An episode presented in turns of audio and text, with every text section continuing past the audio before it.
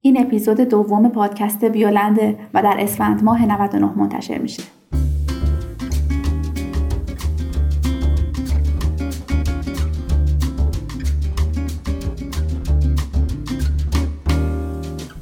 سلام من هما هستم و قراره به همراه دوستم فاطمه هر دو هفته یک بار شما رو به سرزمین شگفتانگیز زیست شناسی ببریم. به گوشه و کنار این دنیای پر رمز و راز و جذاب قدم بگذاریم و دانش خودمون رو در این حیطه افزایش بدیم. لینک تمام منابع مورد استفاده در توضیحات هر اپیزود قرار می‌گیره. ضمن اینکه شما می‌تونید مطالب تکمیلی رو هم در سایت ما به آدرس biologyland.com دنبال کنید. بیولند را از تمام اپلیکیشن های پادکست مثل Castbox و همچنین از Spotify می‌تونید بشنوید. اما قبل از شروع می‌خوام از حمید رضا آشوری تشکر کنم به خاطر پشتیبانی سایت و کمک هایی که در تهیه این پادکست کرده. شما را دعوت می‌کنم که به این اپیزود گوش کنید. تا اون فقط اسم یک بیماری در عالم پزشکی نبود. تا اون با خودش هزاران تصویر ترسناک داشت.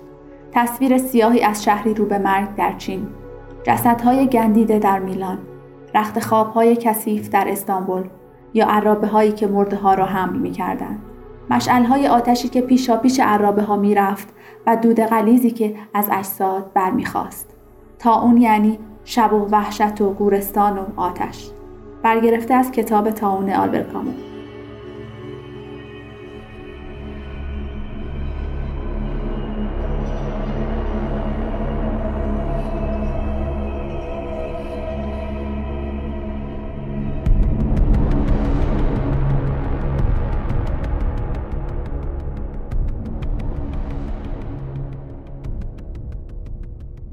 اسم تاون میاد احتمالا تو ذهن اکثر ماها تصویری از یک پزشک قرون وسطا در یک ردای بلند و با ماسک منقاری بزرگ نقش میبنده. ماسکی که با انواع گیاهان معطر و دارویی پر می‌کردند و اعتقاد داشتن باعث جلوگیری از انتقال بیماری میشه. اما تا اون فقط در یک تابلو نقاشی از قرون وسطا خلاصه نمیشه. ما توی این قسمت می‌خوایم در مورد تا اون و اثرات اون در جنبه های مختلف زندگی بشر صحبت کنیم.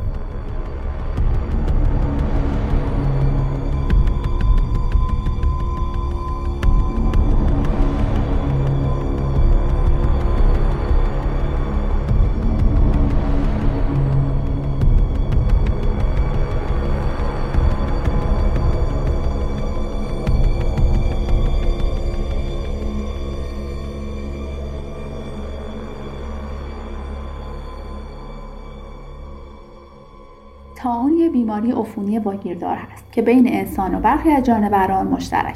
عامل ایجاد این بیماری یک باکتری گرم منفی به نام یرسینیا پستیس است. به صورت طبیعی در جوندگان مختلف می‌تونه حضور داشته باشه.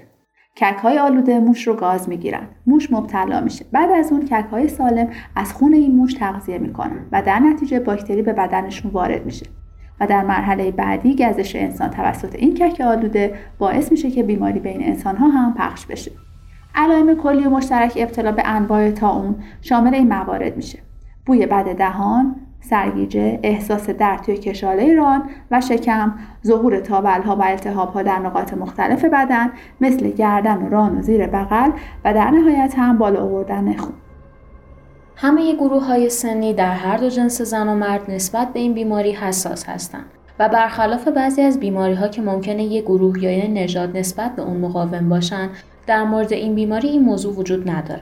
اما شغل و محل زندگی دو تا عامل مهم برای افزایش ریسک ابتلا به این بیماری محسوب میشه. مثلا کسایی که شکار می‌کنن بیشتر در معرض ابتلا به این بیماری قرار می‌گیرن. به طور کلی این بیماری تو همه فصلهای سال می‌تونه شیوع پیدا کنه.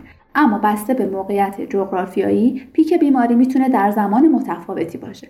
دمای 20 تا 25 درجه سانتیگراد و رطوبت 60 درجه بهینه شرایط گسترش محسوب میشه. تا الان سه نوع تاون مختلف شناسایی شده تاون ریوی خونی و خیارکی. نرخ مرگ و میر نوع ریوی از همه بالاتره و به احتمال خیلی زیاد این نوع مسئول همون مرگ سیاه در دوره قرون وسطا محسوب میشه.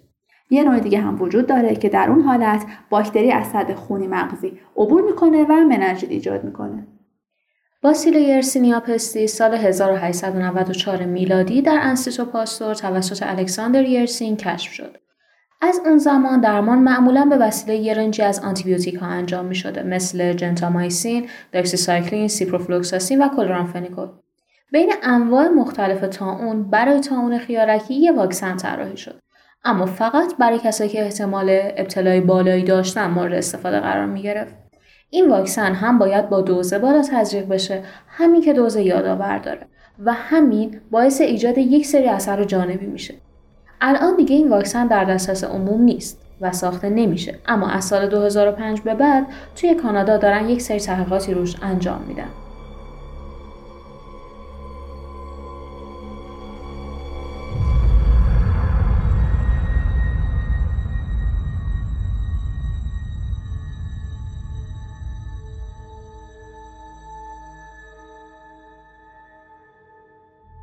در زبان انگلیسی طاعون میشه plague plague از واژه یونانی پلاگا به معنی ضربه هست. در قرن پنج پیش از میلاد در آتن این واژه به معنای فلج شدن بوده.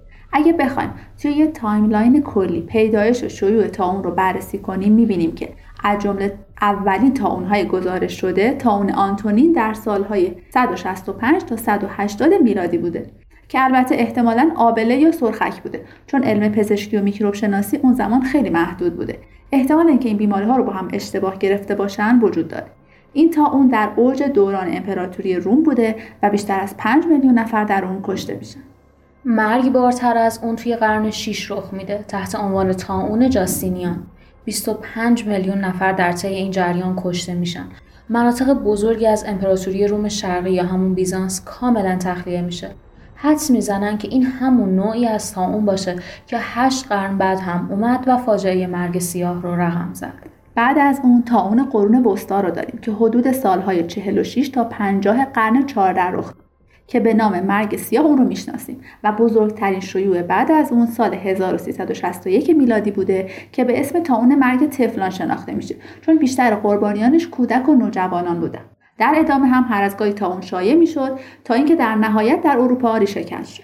بر اساس آماری که سازمان بهداشت جهانی به ما میده هرچی که جلوتر میایم بیشترین میزان ابتلا به تاون در آسیا و آفریقا هست.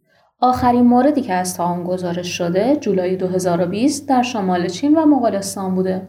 آمار دقیقی از این کیس وجود نداره. صرفا می‌دونیم که اون محل رو قرنطینه کردن و اقدامات لازم رو هم انجام دادن. اما خب امیدواریم که نهایتا با یک موج جدیدی از این بیماری مواجه نشیم. همونجور که اشاره کردیم تا اون از جمله مهمترین عاملها در شکلی تاریخچه انسان و حتی تحولات زیست محیطی در کره زمینه. در ادامه به جزئیات این تحولات در نقاط مختلف دنیا در عصرهای مختلف اشاره می‌کنیم.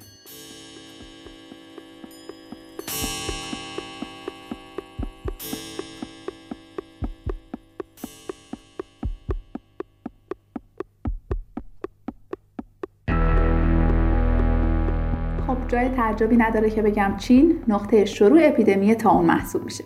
حدود 70 سال قبل از ظهور تاون سیاه یعنی سال 1270 حملات مغولها در آسیا و بخشهایی از اروپا به اوج خودش رسیده بود.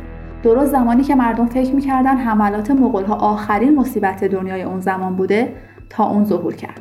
مغولها از جنازه بیماران تاون به عنوان سلاح میکروبی استفاده می‌کردند اما نقطه عطف گسترش طاعون از اون location مشخص ساخت جاده ابریشم و گسترش روابط تجاری بین آسیا و اروپا بود.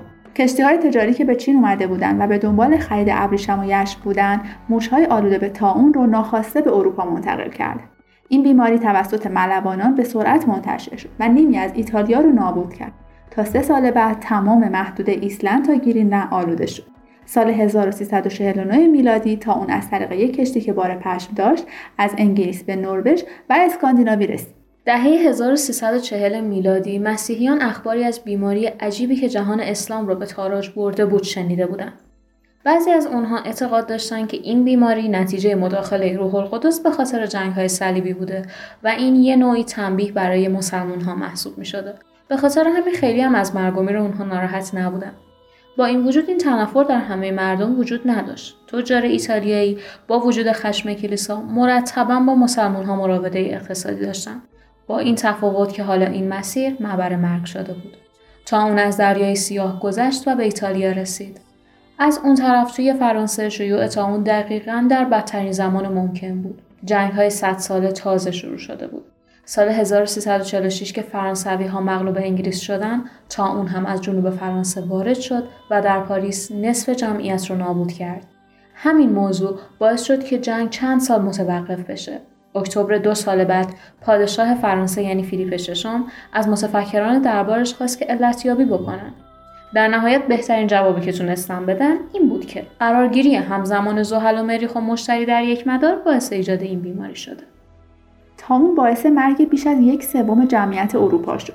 بیشتر از 200 سال طول کشید تا جمعیت جایگزین بشه. تأثیر آب و هوای تاون سیاه تا حدی بوده که بعضی از دانشمندان اون رو زمین ساز بروز عصر یخبندان کوچک در سالهای 1550 می‌دونن. در واقع بعد از فروکش کردن تاون سیاه دو زمستان بسیار سرد در اروپا حاکم شد و بسیار از محصولات کشاورزی از بین رفت و خیلی از زمین های کشاورزی بدون استفاده رها شد. ها مجبور شدن حقوق کشاورزان رو افزایش بدن و همین قضیه باعث شد کم کم فاصله طبقاتی کاهش پیدا کنه و نظام ارباب رعیتی برچیده بشه. از طرف دیگه همین موضوع کمبود نیروی کار باعث شد خلاقیت و ابتکارهای صنعتی افزایش پیدا کنه و در واقع زمین ساز شورش های مردمی و آغاز انقلاب صنعتی شد. از معروف ترین این شورش ها میشه شورش ژاکری در فرانسه، شورش دهخانان در انگلیس و شورش در فلورانس ایتالیا رو نام.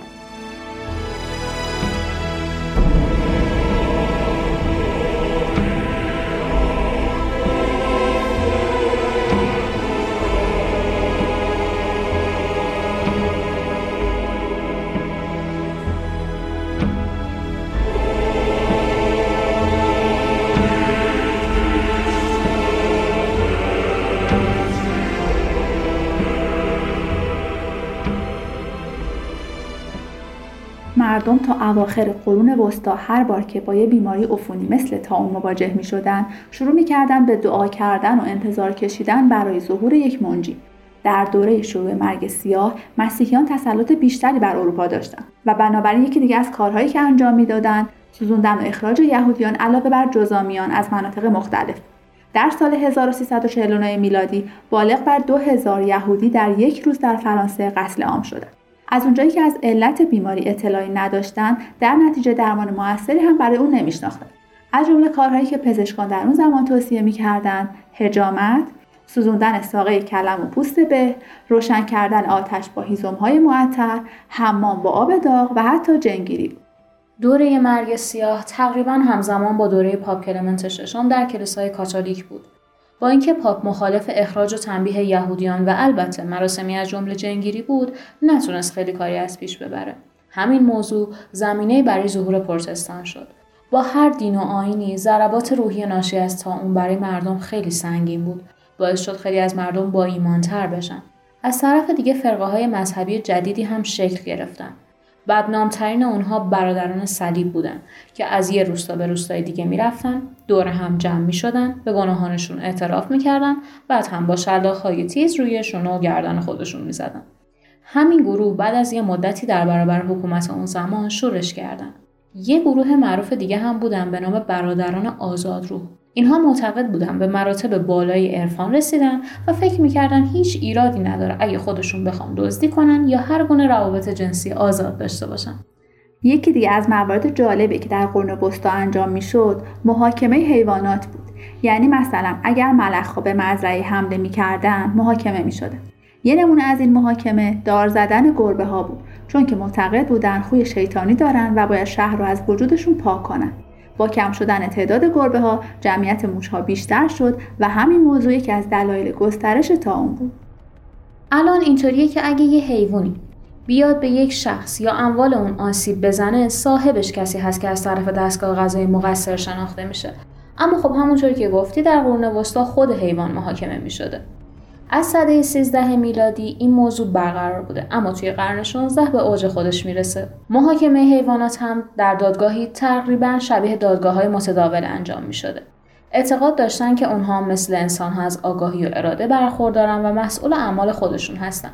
حتی برای عبرت گرفتن بقیه حیوانات جنازه اونهایی که محاکمه شده بودن رو تا مدتی بر دروازه های شهر آویزون می‌کردن و به این ترتیب اونها عبرت می‌گرفتن. اولین مورد ثبت شده از این محاکمه در تاریخ هم دار زدن یک خوک به خاطر کشتن یک پسر بچه. بود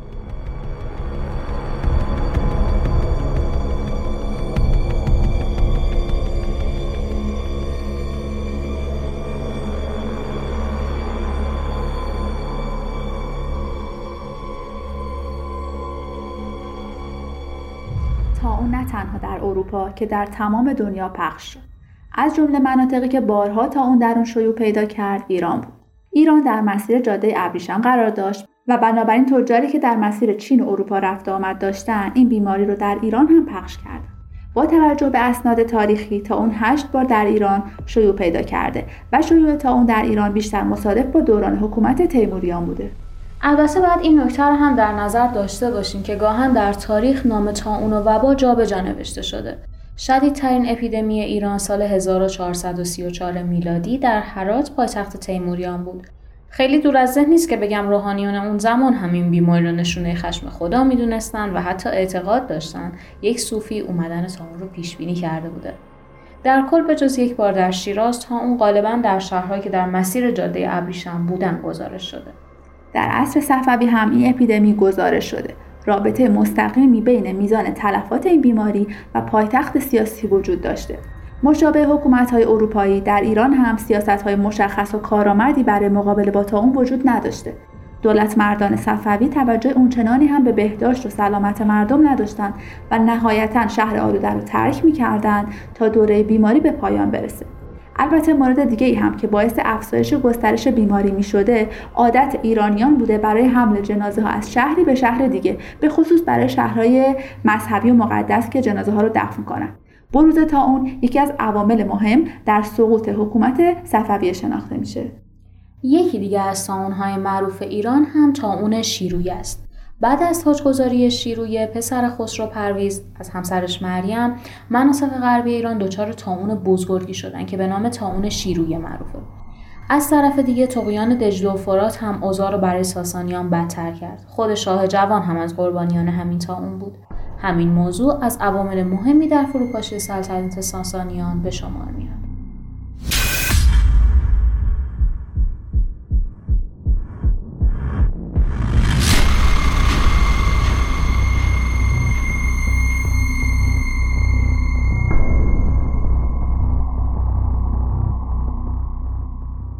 طول قرن چهارده یعنی دقیقا همزمان با شیوع تاون تغییرات اساسی در تمام جامعه رخ داد.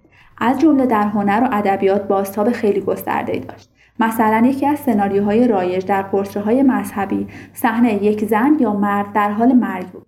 یعنی اینطوری بود که معمولا شما یک اتاق خالی رو می‌بینی یک فرد بیمار روی تخت هست و نمادی از مرگ هم در گوشه وجود داره.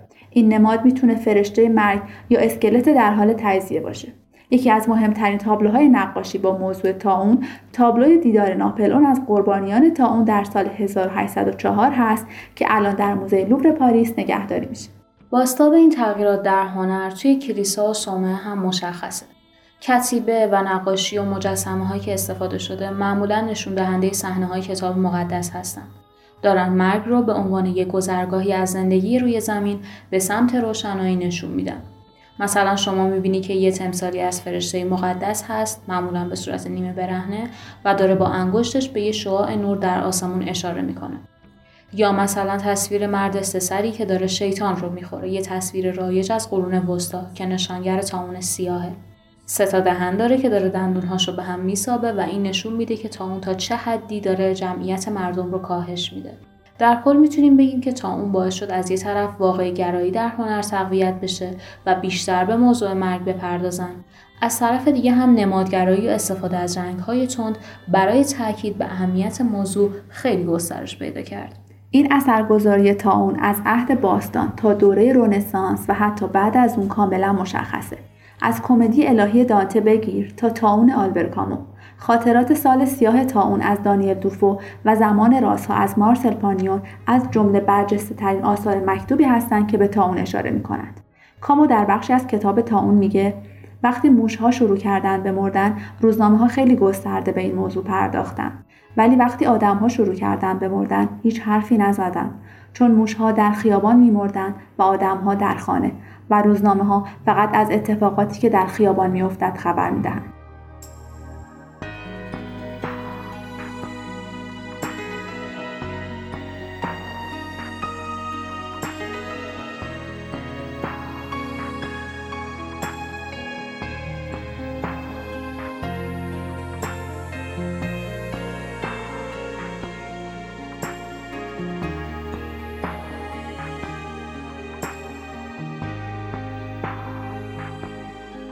ما سعی می‌کنیم در هر قسمت از پادکست بیولند یک کتاب و یا فیلم مرتبط با موضوع مورد بحث در اون اپیزود معرفی کنیم. نام دقیق این فیلم یا کتاب به همراه مهمترین منابع مورد استفاده و راه های شنیدن پادکست همگی در بخش توضیحات هر اپیزود قرار داده میشه. احتمالا همه تا حالا اسم نویسنده و فیلسوف فرانسوی معروف برنده جایزه ادبی نوبل یعنی آلبر کامو رو شنیدید. یکی از آثار معروف اون کتاب تاون هست. یه رمان فلسفی که به ماجرای شیوع تاون در الجزایر می‌پردازه. توصیه می‌کنم حتما این کتاب رو مطالعه کنید. یا حتی اگه طرفدار کتاب های صوتی هستید می‌تونید انواع خانش های جذاب و نمایش های رادیویی از این کتاب رو بشنوید. و حالا فقط در حد یک اشاره می‌خوام یکی از زیباترین و البته غمانگیزترین توصیف ها رو در این کتاب براتون بخونم. زمانی که مصیبت جمعی بر مردم وارد شود آرزوها نفرت و رویاهای مردم همه شبیه به هم می‌شوند ناامیدی صد است باعث می شود یخ بزنی و جلو نروی مصیبت بزرگتر از ناامیدی عادت به ناامیدی است در آن صورت هر باد ضعیفی مردم را از پا در می آورد. مرده ها در گذشته مردم مرده بودند و زنده ها در حال بودند و حال امید آینده را رقم می‌زند. وقتی حال بمیرد نمی شود به امید آینده بود. اما خیلی از مردم در حال مرده بودند. شاید اگر کاری بهشان داده می‌شد امید برمیگشت.